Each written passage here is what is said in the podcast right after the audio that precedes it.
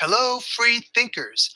I'm Mickey Z, and I welcome you to Post Woke, the New York City based podcast where we practice intellectual self defense.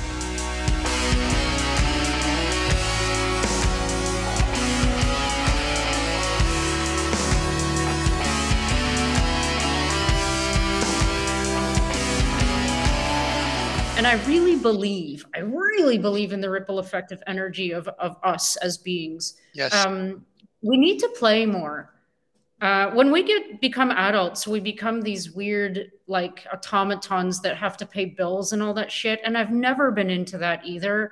Um, we we forget that playing life is playing. We we we're older, but we still we need to laugh and play. That was Dr. Jessica Rose, a vaccine adverse event reporting system VAERS analyst and a computational biologist who specializes in biomathematics and molecular research. She is also a return guest on Post Woke. Uh, if you check the show notes, you will find a link to our first conversation back in February, and you will also find a link to Dr. Rose's Substack. And I will be right back with my excellent conversation with Dr. Jessica Rose after this brief word from our sponsor.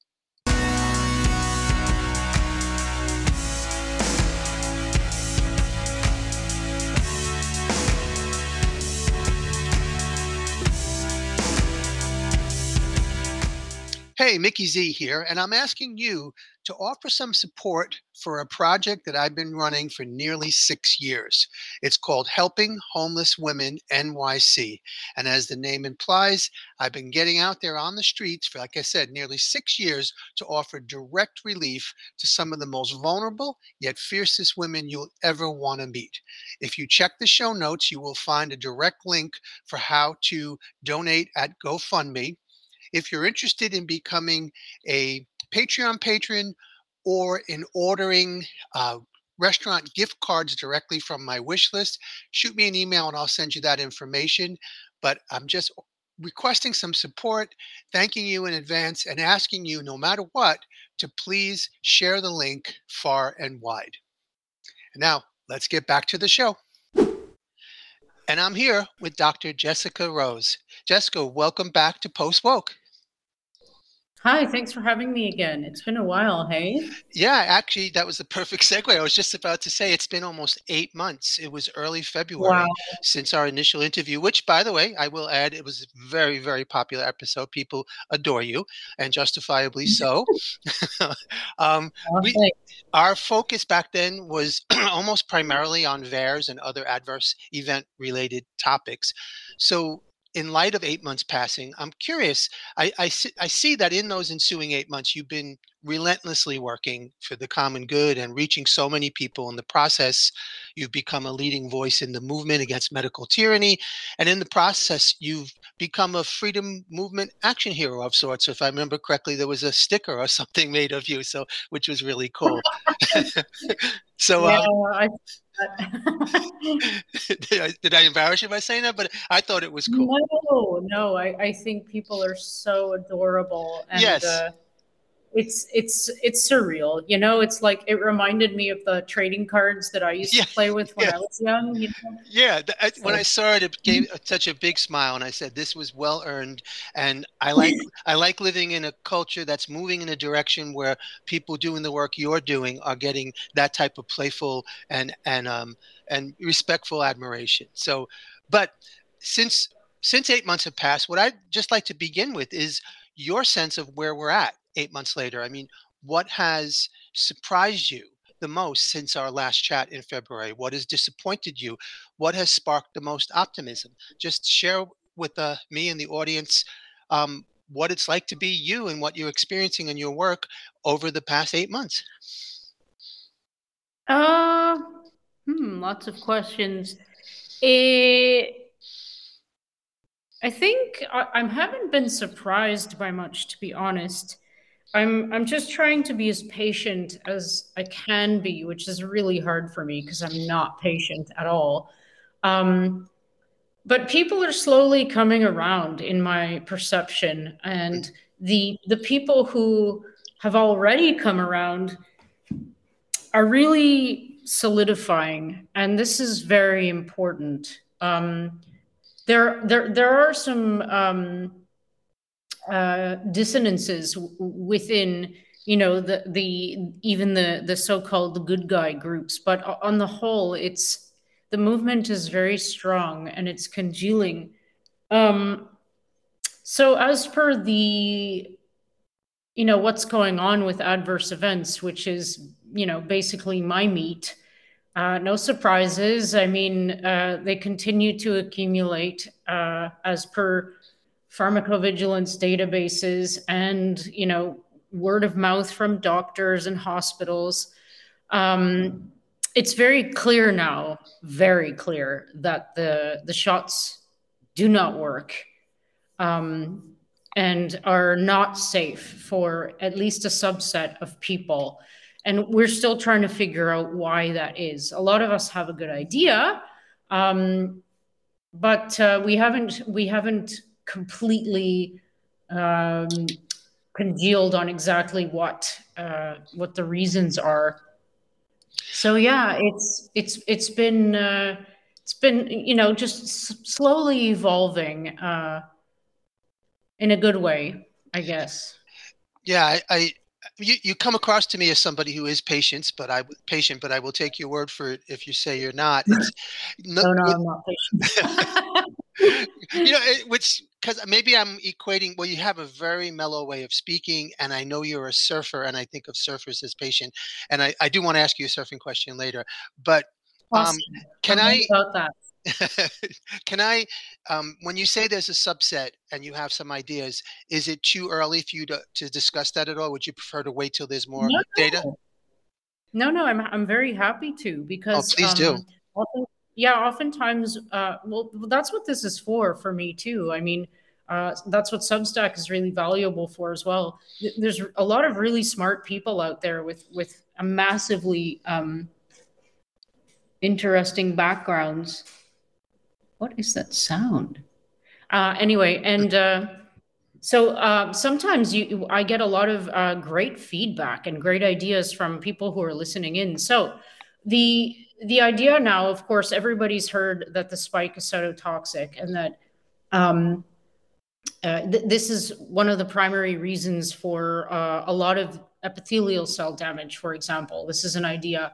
So the the question is why why is it only a certain percentage of people are getting damaged and why is there such a range of damage within that percentage? So there, there's an idea going around that it's more than an idea actually. It's I, I, i'm pretty sure that this is very much a part of it. Um, it has to do with whether or not you're getting injected with full length uh, template of spike protein. Mm. Um, so if you are not getting injected with full length spike, you're going to have uh, a different, um, it's going to have a different impact immunologically, certainly, than if you um, are not. So that's one thing. And that's going to tie into the, um, the mode of distribution.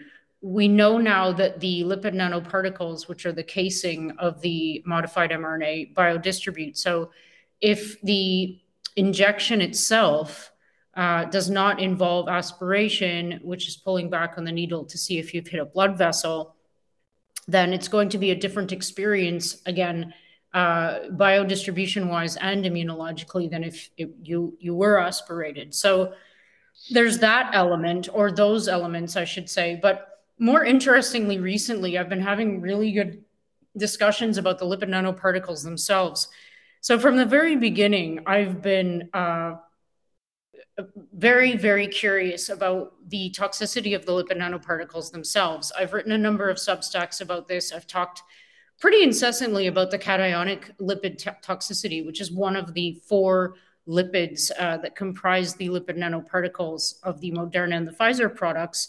But, but um, PEG, this polyethylene glycol, which is the um, the slippery surface coating that they use as one of the four is has co- come more to the forefront of my attention now and the reason why is because when when these lipid nanoparticles are manufactured, there's there's always a, a chance that the manufacturing won't be perfectly complete. And what that might mean is that you wouldn't get a uh, homogeneous coating of PEG, this polyethylene glycol, these polyethylene glycol molecules on the outside of the lipid nanoparticle. And if you didn't get that, if you had the, the pegylation happening uh, to create longer strings of uh, ethylene uh, glycol molecules that would leave so-called empty spots in the uh, the surface coating of the, the lipid nanoparticle, then my my thought would be that you would have um, a lower association with adverse events because the biodistribution wouldn't be as uh, severe. So there, there's a number of ideas floating around about this that all kind of make sense. And you know, it's probably a combination of many things, which is annoying because, as you're probably aware, the bench work that we really require to be being done right now to figure out exactly what's going on with the people who are suffering adverse events, especially severe ones, is not being done. Mm. So, yeah, yeah, to to follow up on that to make sure I I understood what it sounds like to me is that while they're telling us over and over, quote unquote, trust the science, even the, the best science is at the mercy of these potential human errors. When you mention the aspiration, whether or not the person pulls back to check if they hit a blood vessel, that I would imagine has a lot to do with a combination of the person giving the injections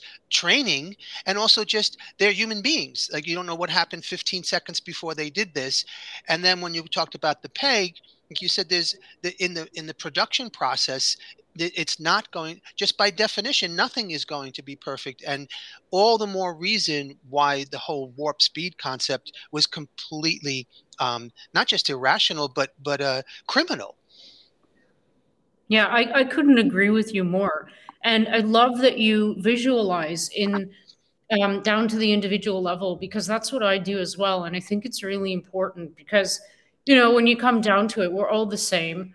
Uh, we all pretty much behave the same way.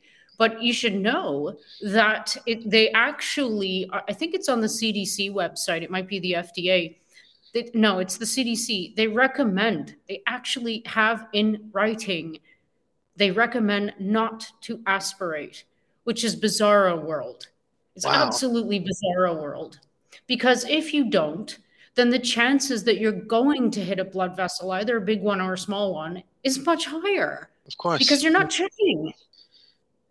I mean, wow. it's it's yeah, it's ludicrous. So, but you're so right. I mean, how many unqualified people were giving these injections out? I mean, we're we're literally talking about billions. Yes. So you have to wonder what percentage of those people actually were just, um, I don't know, not qualified to be doing it, uh, which is a very, very scary thought, actually. Yeah. It's somewhat related to that. I live in New York City, and as you probably know, New York, many New Yorkers are clinging on with with tight fists to the pandemic narrative. They're still they finally stopped demanding that we wear masks on the subway. Not that I wore one to begin with, but people still wear them.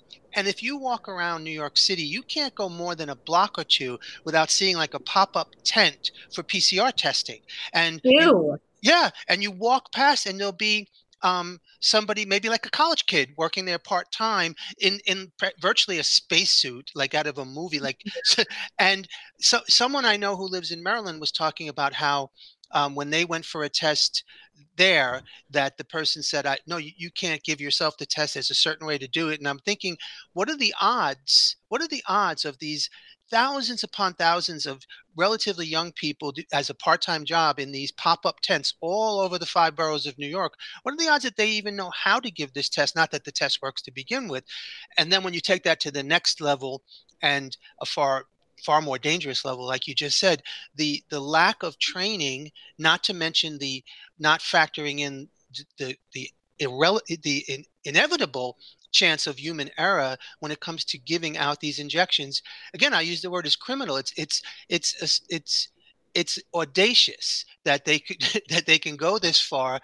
And living in New York, I feel like um, it's not audacious because um, very few people are still to this day we're coming up on october 2022 and they're still not really questioning it. And and uh, i feel like i'm in a bit of a time warp here. Yeah that's really really really like weird and overkill. Like come on guys. Are you serious? Come yeah. on guys. What happened to common sense? I mean th- that whole test the whole testing thing from beginning to end is is I, I don't know what else to call it, but false. You know, what was it? 95% of the tests that they did, uh, they're not even tests, were false positives because they were done improperly. And, and that's from that's from the actual PCR reaction point of view. That's not having anything to do with whether or not the so-called um, uh, sampling was done properly on site. So, and beyond the fact that it's all BS anyway, because I mean, I, it's it's just so beyond me that that's that's still so prevalent in a city like New York. I mean, really? Yeah. What, what, what, where are the hordes of people saying, "Okay, we're done with this. We really just want to keep living our lives"? Well, there's not hordes. Of, there, there, there are some of them in New York, and there are certainly hordes elsewhere.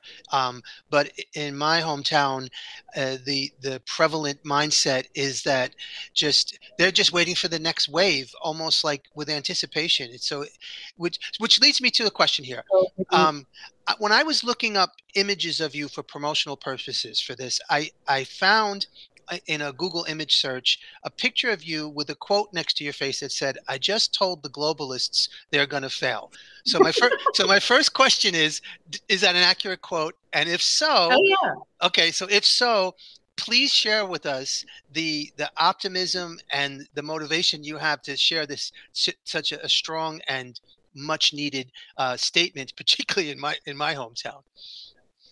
Yeah, so it's not really optimistic. It's just um, it's it's logic in my own brain. Although I, you know, logic isn't my forte.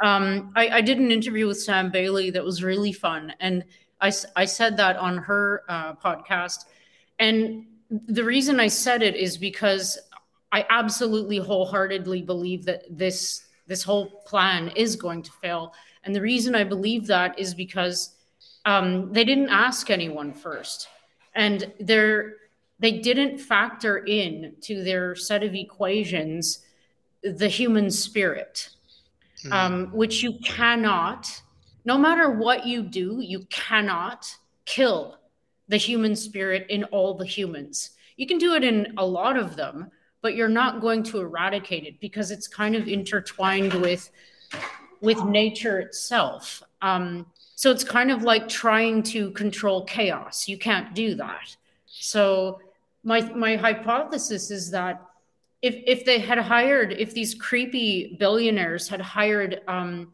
uh, some people who are a little bit more enlightened, um, who who might actually share some of the um, the non uh, psychopathic views, like i.e., having a world that we can all live in and be happy in, which, you know, basically when they say it, it's rhetoric, but it is a nice idea, right? We, yeah. we all should live harmoniously on this beautiful planet together.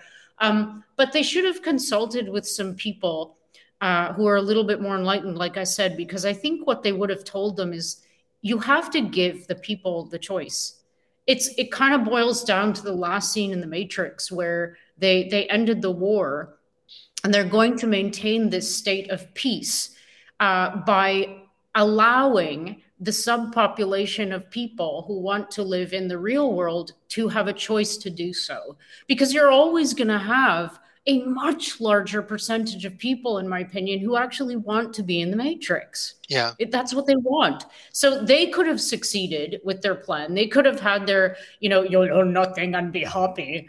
And and we would have had our own, you know, world to live in and actually have been happy. So that's how I think it's going to fail because they're literally uh, just um, forcefully trying to impose this this psychotic garbage on absolutely everyone and it it can't work. I'm not saying that a lot of people aren't going to die and suffer um, not to be too pessimistic but ultimately i i do believe that they they will fail. That's why i said that.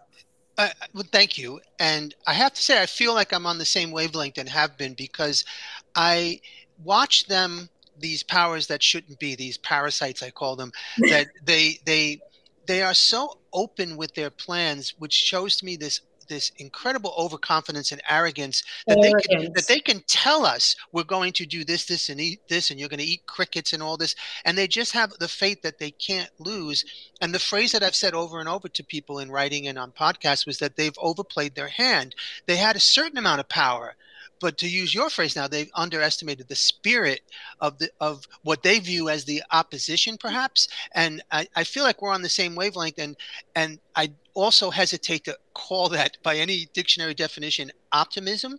But when you consider the alternative, it is optimistic compared to just global enslavement where everybody just lines up because people aren't just lining up. I mean, no matter what I say about New York, I feel we're the anomaly. I, you know, I'm in contact with people all over as you are, and the the spirit is is shining strong and growing in numbers on a daily basis, and that gives me some sense of of, again, for lack of a better word, optimism. Yeah, I think that they the the, the main players don't have a human spirit, which is um, profoundly sad to me. And it's amazing because I, I know this is ridiculous, but I even have empathy for them. I shouldn't because you can't have true empathy for for evil. That that you know, yeah. evil is its own entity, and and it's evil for for for for definition reasons. Um, but yeah, the the yeah the, the spirit is is the spiritual part of being. Um, and it it you just can't quell that. It's you can't even contain it. It's uh and and you know everybody has it. It's just that i think a lot of humans have um i think the right word is disconnected uh, from their true spiritual essence. And it is an essence. Uh, it's there and and i think that's why a lot of people are using the phrase or the the the terminology uh, you know people who are awake and not awake I, am not sure like i don't really align with with that because it implies that people are asleep um and i i haven't figured out exactly the yeah. words i'd rather use to describe it yet but it has more to do with um I don't know the connection. But anyway, yeah, I I think that uh, they, they they made a miscalculation, and I think that you're probably correct that they've they've they've showed too many cards too early. Yeah, thank you for saying that, and I it, because you do want to hear these type of this type of reinforcement this positive reinforcement on on a regular basis not being in denial but recognizing all the elements Precise. at play like i feel like you said they're not recognizing all the elements in play like when you're when you are almost like factoring out this sense of human spirit and human spirituality you are setting yourself up to fail as you said in that interview so i i'm not saying and again as you said it's it's not saying this is going to be easy. This is going, they have a lot of resources on their side, and their propaganda machines, I think, is what creates that disconnect as you describe it. And I share your hesitation with the awake and not awake because it does sound um, it doesn't sound inviting to get people to listen to you if you're calling them asleep. Exactly. You know, exactly. So, how, so what language yeah. do you use exactly. to say, hey, could you give me a chance? Or in your case, look at the research and the work I'm doing. I'm not calling you asleep, but I'm saying that there's part of the story that they're hiding from you. Would you just look at it? You know, like how do you condense that into a catchphrase of like something better than wake and not uh, awake or not awake. But um, yeah, but it's so much deeper than that. And I mean, I I feel really lucky to be going through this process because I like poof when when when I open my eyes to what's what the world actually is right now, the way that it runs or or doesn't run, um, the the way that quote unquote food is manufactured just the fact that it is manufactured mm. in, in in the for the most part for many people the fact that something called factory farming exists yeah. the fact that we we do so many things that are so contra um, nature and the source and the living being. I mean, if people were a little bit more connected to even those fundamental things about life, I think it would be easier for them to see that this particular episode that we're in with these injections is like, it's absolutely just another one of these things that's literally being done to us Yes. It has nothing to do with health. It has nothing to do with balance. It has nothing to do with with kindness or sharing or goodness or benevolence or anything that promotes uh, productive well-being for example it's this is just i mean land grabs money gains uh, power gra- gains I, it's all this stupid stuff that has nothing to do with value in in my opinion so it's like yeah, people need to. I, I watched a, a, documentary. I'm thinking about this as I'm talking to you. Um, about food the other day. I, I, watch a lot of documentaries that have nothing to do with anything, but this was um, absolutely fascinating. They did this comparative analysis, literally a chemical analysis of the the fast food ingredients and the fat content and the sugar content and this garbage that people eat all the time in different parts of the world. And and the the shit that they're peddling, pardon my language, in India, for example, in the form of KFC, Kentucky Fried Chicken, is so much more dangerous to your health than in France, for example. Wow. And I thought it was really fascinating because these these components that they're adding are are by design to addict people and and then people are wondering why a quarter of their population is suddenly morbidly obese and then the pharmaceutical companies benefit once again from from this um, from from this uh, pandemic because that's a real pandemic obesities and and malnutrition is i mean yes people are starving but i think as many people are morbidly obese and suffering from major health issues on on that end of the spectrum so and and there's something I learned from this doco called um, it's called ad gaming. I think it, it, it's either game advertisement or ad gaming, and I learned that it's illegal for these food and and and nasty uh, you know fast food companies to advertise to children under 12 uh, using video games, but they're doing it anyway.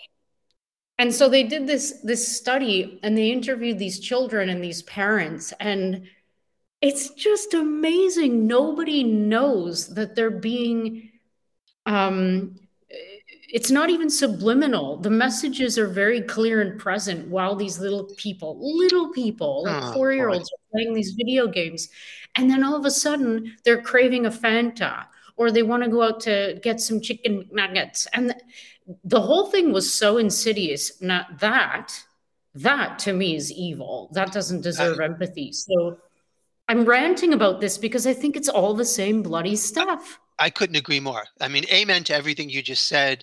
And and you connected so many dots to what we said earlier in the sense of like trying to feel empathy. I I want to feel empathy for somebody that's been literally programmed since they're four. Like it's it's hard to blame that person this little this little person as yes. you said and and the parents can't even see it or perhaps they live in a situation where they don't have the financial resources to be overseeing them all the time. At some point the kids are out of your grasp and that's when literally evil people step in and say haha you're alone. Let's let's turn you into a future consumer. And and part of being a future consumer is being obese and sick so that you're going to be hooked on our pharmaceuticals for the rest of your life. And that's a to me it's a very motivating factor that we that if you're doing this work and you're doing your best to for lack of a better word stay awake you have a responsibility to share it and help as get it out there and help as many people as possible. And uh, so i'm thank you for that. And do you remember the name of the documentary by any chance off the top of your head Oh God. Um No. If you remember, uh, you email it. You yeah, sure. I, I, saw it on YouTube, and it was just one of one of the more recent ones. Um, oof, I don't remember. Uh, something about food, something. I don't know. Okay, but you, um, this won't go live till Monday. If you remember over the weekend, you e- email it to me. I'll include it in the show notes. But I feel like you gave me this perfect um, segue also to ask a surfing related question. Do you want to shift gears really quickly? Oh yeah. Okay. So all right. So I'm going to set this up that I got into Noam Chomsky when I was younger, and unfortunately, he's taken quite a negative turn now. But I consider him to be somebody that helped me see the world differently. And as you know, in the 50s, he became this iconic linguist and cognitive science. And by the 60s, he was this dissident. And he was always asked, um, do you see a connection between these two parallel paths? And he would always deny there's no connection. But I, I found that to be uh, maybe a little bit like uh, disingenuous. There had to be a connection. And, and even myself, like I've done writing and podcasting and public speaking, but I have a whole parallel life where I've been a fitness trainer and a martial artist. And I have no trouble finding the connections between the lessons learned in one realm and the other. So you maybe know where I'm going here, but you, you have become such an important voice in terms of stepping up against medical tyranny and and teaching us the type of information. So i'll just speak for myself. What you just taught me in the early part of this interview i don't have the knowledge to learn that on my own and i don't have necessarily constant access to it and you're a voice for that and a valuable resource. So that path versus being an avid and a competitive surfer do you see a, an obvious parallel between these two life paths, perhaps something related to working in concert with nature as of, as opposed to working to impose yourself on nature. I don't know. That's that's my that's my guess about you and surfing. Yeah, it's all just heart stuff. Like um I I've never been someone who uh can do stuff if my heart's not in it, which is why I was really not so um, uh, happy with school. Um, you know, I, I was like barely in high school at all. I don't even know how I graduated. Because um, I, yeah, I just didn't, I didn't like being you know shuffled from class to class and and being told i have to learn this and that. And it's like there and don't get me wrong i mean i really enjoyed some classes. Like my physics classes and my math classes i really loved. Um, but you know the i get it you know you have to have variety but it, it just didn't suit me. Um, so yeah it's just the hard stuff. Like my education is appropriate for analyzing this stuff and uh, my heart's naturally in it because I mean I I love studying viruses and I love data and I love patterns. So and the surfing is is it's the same thing. I mean my my heart is so in that. I mean it's it's in spite of me. I'm completely controlled. I I don't there's no thinking at all. I just all of a sudden I, I have my board on my head and I'm halfway to the sea. And I'm like, oh, okay. I guess I'm going surfing. uh, and then I'm like on a wave and I'm like, okay, I guess I caught that wave. Ooh, this is really fun. Let's go to the nose. Oh, yeah, okay. Yeah, it's uh That's beautiful. That's yeah. that, I just love hearing that. That's that that sense of like your heart just just makes a decision like time to surf and your body says okay here the next thing you look up it's playing you know, yeah. that's that's a really important way uh, to to segue again. Like people need to to to you know, I know everyone's stressed out and and there's food shortage coming and a lot of people are going to suffer, but um, just to kind of turn that on its ass. Um, and and I really believe, I really believe in the ripple effect of energy of of us as beings. Yes. Um, we need to play more.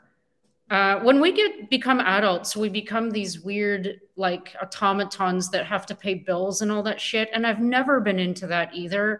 Um, we we forget that playing life is playing. We we we're older, but we still we need to laugh and play. We need to go outside and we need to uh, jerk around and and throw jellyfish on each other and and you know it's really important and it's so stress relieving So I just, yeah, I think that's so important right now. And I know how hard it is because everyone is so stressed out. So, um, but the great thing about going outside, just literally going outside, I find the, the play, the playfulness of Mother Earth is kind of just there to support you. So if you just kind of let your feet go one in front of the other, then it kind of happens in spite of you. That's what happens to me anyway. Ah, thank you for that beautiful reminder. It, it's the type of thing that, as you allude to, we know inherently in our heart, but because of the cultures that we live in, it's so valuable for someone to do what you just did and just say, hey, by the way, you know this. Let me just remind you, you know this. And when you, as I'm listening to you speak, I feel this sense of strong recognition like, oh, I know this information. This isn't about nanolipids. this is about human hearts. And I know this. And I'm already, look, I just looked out my window and it's a beautiful day in New York here, like 60 degrees and sunny. And I'm like, oh, I say, you know what? When I'm finished with this interview, I'll, I'll make sure all the technical stuff is set up and I'm getting my ass outside. And it's just, it's, oh, it, yeah, it's like the type of thing where there is never a downside of reminding someone of, of the, the beauty of the potential beauty and the, and all that's out there for human beings. And, and even in the face of tragedy and crises. Uh, there was a George Bernard Shaw quote, I believe, where he said something like, "The world doesn't become less happy when someone dies and it doesn't become less sad when someone laughs it's it's i'm terribly paraphrasing this but the point being is that it's not contradictory to go out and play with jellyfish while there might be a looming food shortage it's it's if anything 100% a hundred percent. Yeah. So thank you, Jessica. That was that was like unexpected, but a beautiful answer to that question and and a beautiful reminder. And I was gonna begin to wrap up by asking you what what type of message do you have for the audience and i was like okay i think we just got the message for the audience there where it's it's that speaks to everyone or it it should speak yeah. to everyone and the ones who can't yeah the ones who can't take, hear it. good i'm sorry you go. No, I was just going to say, go if your grandma and grandpa are still alive, because everyone was focusing on saving grandma and grandpa go, go to them and take their hands and and and walk with them in the park if you can or something. Like I, I really, really, really have a massive um, respect and soft spot, I suppose, for our elders. Um, and I think that they've been abused and mistreated uh, beyond belief uh, throughout this whole thing. So if you still have, um, you know, grandma and grandpa, give them just a little bit of something, um, some kind of play themselves, because I guarantee you they're going to be very, very, very, very, very, very, very receptive to it. It might actually make their entire week, let alone day. So um, transfer your play to others too. I guess is is is uh, an additional message. Yeah, that's that's a beautiful message. It is infectious when you when you connect with with the childlike um, humanity inside us. It quite often resonates with the people in your vicinity, especially if they're related to you. And and and some people will, will say you're being childish, but I I prefer saying childlike. There's not that's not an insult. You know, childish at times can be inappropriate, but you're you're discussing a, a whole different level where it's it's uh a message. No, there's juvenile and then there's childlike, just like you said. Like, yeah. I don't like juvenile. Juvenility is like really one of my, my most loathed qualities in humans, but that's very different from someone who's playful and uh, and childlike, like you said. Yeah, and I mean, it, you could even go a little psychoanalytical, where the, that juvenile mindset is quite often what drives these parasites in charge. This this insecurity, totally. right? This insecurity, their attachments when they were young, and what they didn't have, and you just wonder what are they looking for, and can are they even capable of ever being satisfied? Yeah, they weren't loved. That's for sure. Yeah. I don't know, man. It it always seems to boil down to that. I mean you know, maybe on the next one we could go into uh, different between um, psychopaths and sociopaths. They they say that uh, sociopaths are made and psychopaths are born, but like, you know, I, I think most of the people making really really horrid decisions that affect billions of people are probably closer to being sociopaths.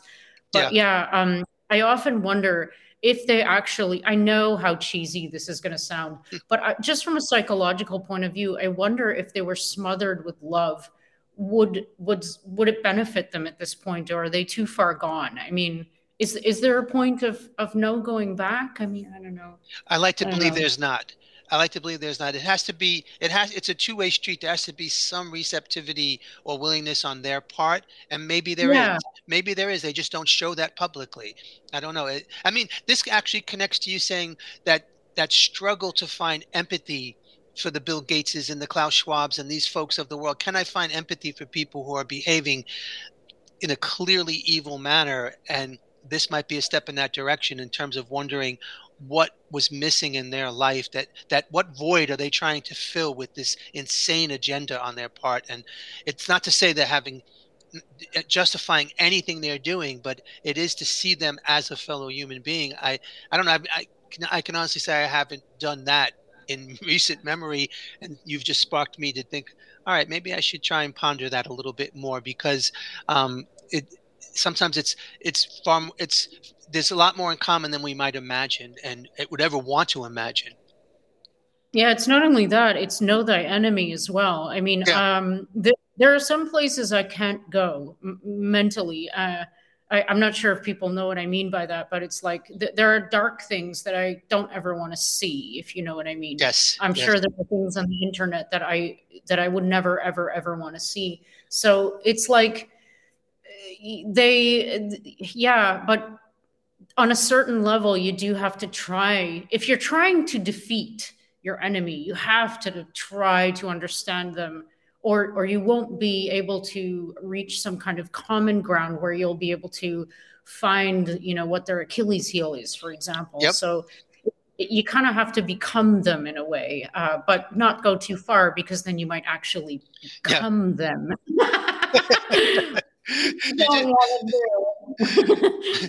but you, you just, know that might actually be what a lot of people did. They just went too far. Ah, that's a scary thought. Wow. Like how far is too yeah. far? I guess it's for each person to decide, but yeah, you don't want to know too much about them. But you just managed to tie it back to me saying that that um be, being a person who tries to find the truth and share it is has a parallel to martial arts in the sense that you become your enemy. You you, you read the the art of war, and it's it's applicable to many many aspects of life. And and uh, yeah, that's uh, very very unexpected, but uh, um, wonderful conversation. Um, all right, so before we wrap up. Um, uh, since we started out by saying it's been eight months since we talked, and we talked a little bit about what been going on for the past eight months. I'm not going to ask you to predict the next eight months, but what in your mind do you feel must happen in order for us to head into a much better direction over the next eight months? Um, wow. Um, well, it's just a numbers game, I guess. Um, I've been saying that it's like I, I have absolutely no idea how this is going to play out. I would never ever claim to know that, but um, it's it's kind of interesting because it parallels you know the the immune system and a virus. It's like who's going to win out, or is the virus going to replicate to certain levels, and then the the T cells and B cells will come along and take care of them. So it's like, will the numbers of people who are injured uh, be, be recognized, their actual numbers be recognized in in time. I suppose it's about time for the the legacy media to start to roll because mm. I think that actually does need to happen and it will because this is all politics and politicians are playing games and if they see that they're going to lose the game if they keep following the stupid narrative then they're going to flip the board over. That's my opinion.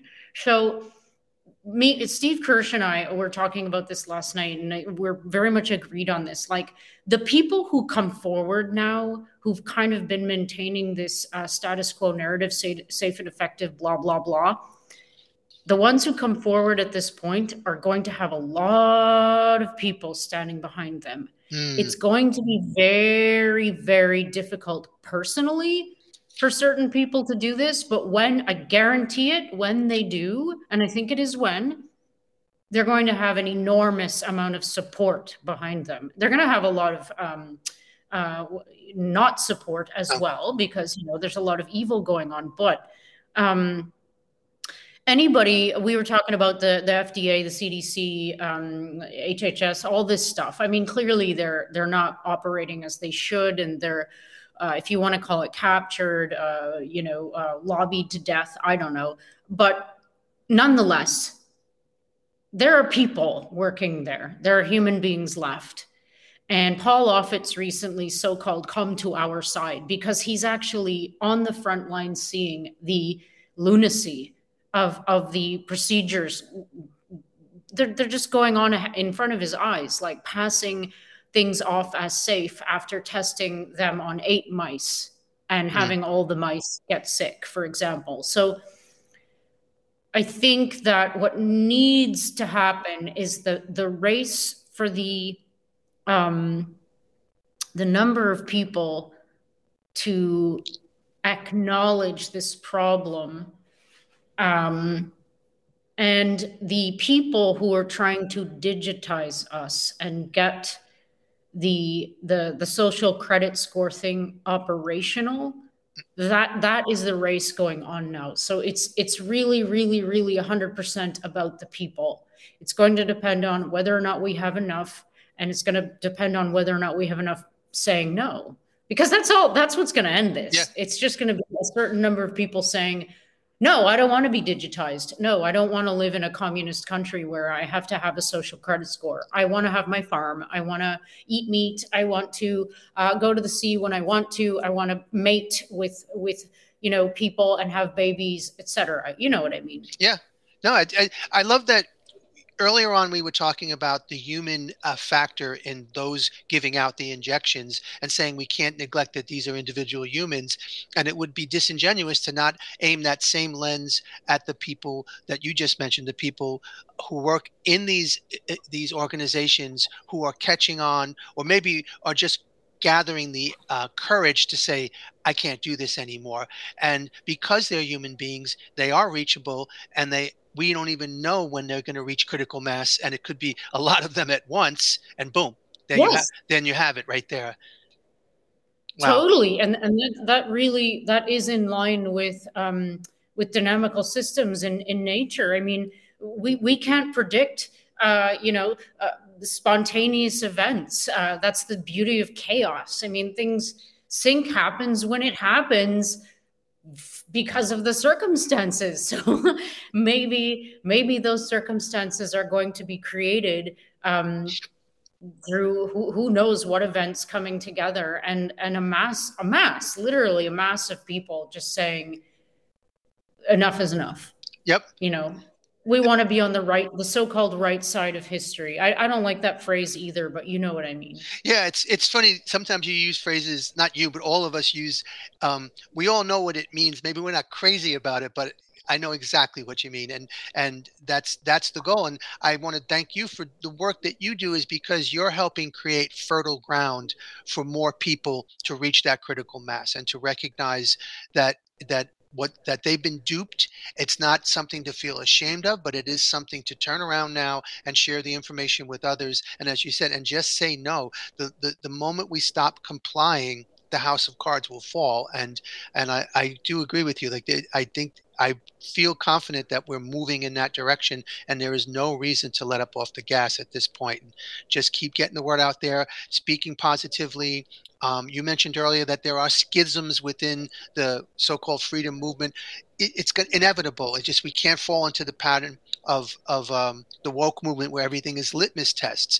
Uh, you can be an ally of someone without marching in lockstep with them, and that's a lesson that that I've had to learn because I come out of the left more, and I look back now and say there were times where I wasn't um, willing to connect with somebody that would have been a, an ally and potentially a friend. And over the past couple years, I find myself connecting with people from all walks of life and really appreciating it. So, um, so thank you so much, Jessica.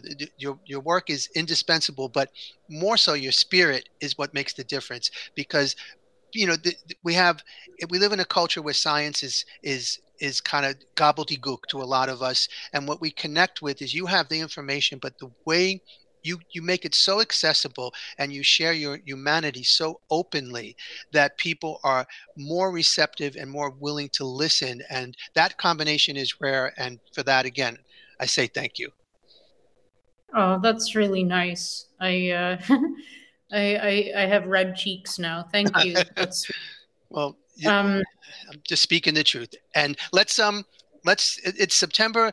Let's try and do this again before the end of the year and and and not let eight months pass because I love sharing ha- having you on to share what you want to to, to my audience, but also I just enjoy talking to you. So, and any, I know you're busy, but I'm, I might reach out in a month or so and just say, Hey, you want to set something up near the holidays and, and follow up some more because it's always a pleasure to talk to you. Yeah, this was really nice for me too. And anytime, um, I'll, I'll have surfed some better waves. So I'll have some good, uh, some good nice. longboard stories.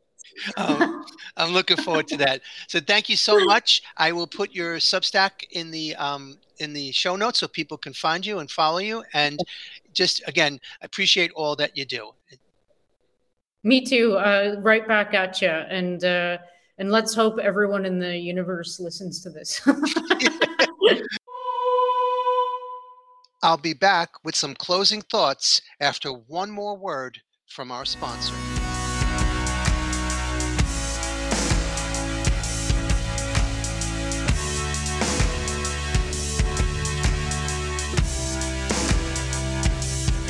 Hey, Mickey Z again. I trust you're enjoying this episode.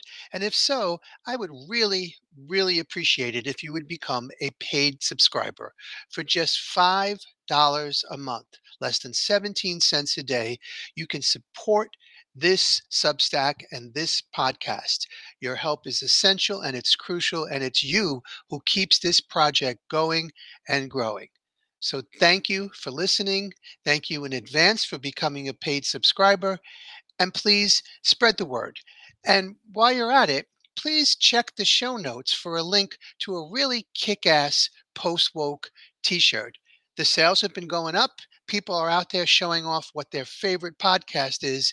And now it's time for you to join the team. So, once again, thank you in advance. And let's get back to the show. For as long as I've been writing articles and books and giving public talks and now podcasting, I've done my best to aim to bluntly challenge conventional wisdom. For doing the grunt work of digging up uncomfortable truths, I've often heard the refrain, Why are you so negative? On more than one occasion, I have replied to this blatant straw man. So I've put together for you now an amalgam of those responses from over the years. Now, some of these notes were written before I came to fully recognize the charade of activism, but the basic premises hold. If not for the cult of wokeism and the scourge of virtue signaling, becoming an activist could be an incredibly positive experience, creating community, inspiring change, feeling empowered. While most humans choose to use their meager time chasing money, collecting possessions, scrolling on their phones, and obsessing over pop culture, some folks see a bigger picture, a longer view, a deeper connection. However, being an effective activist also requires us to tear off the blinders and become acutely aware of how our compliance has enabled the powers that shouldn't be to devastate the planet. So when you call me negative, what does that word even mean in this context? For example, if you brought your car in for a tune up, do you want the mechanic to compliment you for keeping your tire pressure at the right level, but stay away from a negative topic like your brakes being defective? Of course not. You would be thrilled to be empowered by this information, take steps to correct it, and to be able to protect yourself and others. But why then do so many humans shut down when confronted with the realities of our current social, economic, political, and environmental crises? Why is an analysis that presents a dose of reality smugly dismissed as negative? Don't you want to know what's going on and how you can help address it beyond minor lifestyle changes, virtue signaling, and rigged party politics? Why not save your knee jerk negative retort for those who directly or indirectly support the big bank sponsored destruction of our human autonomy? Newsflash, it's not negativity that's the issue here, friends, it's denial. Antonio Gramsci once wrote, I'm a pessimist because of intelligence, but an optimist because of will. I could think of no better guidelines. Do not shy away from learning the ugly realities of the parasite class, but never let these brutal truths prevent you from taking urgent action and believing you can create change and save human and non human lives. It's a delicate balance, but our ability to walk this fine line could literally make all the difference in the world. Translation We need a planet brimming with pessimistic optimists, every single one of them keeping their guard up.